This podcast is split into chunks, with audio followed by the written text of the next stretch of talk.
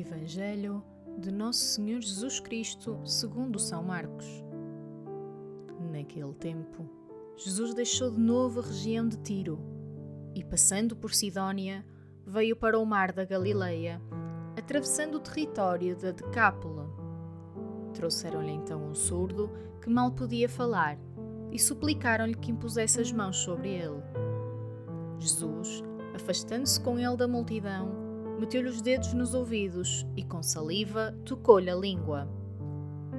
Depois, erguendo os olhos ao céu, suspirou e disse-lhe: É fatá, que quer dizer: Abre-te.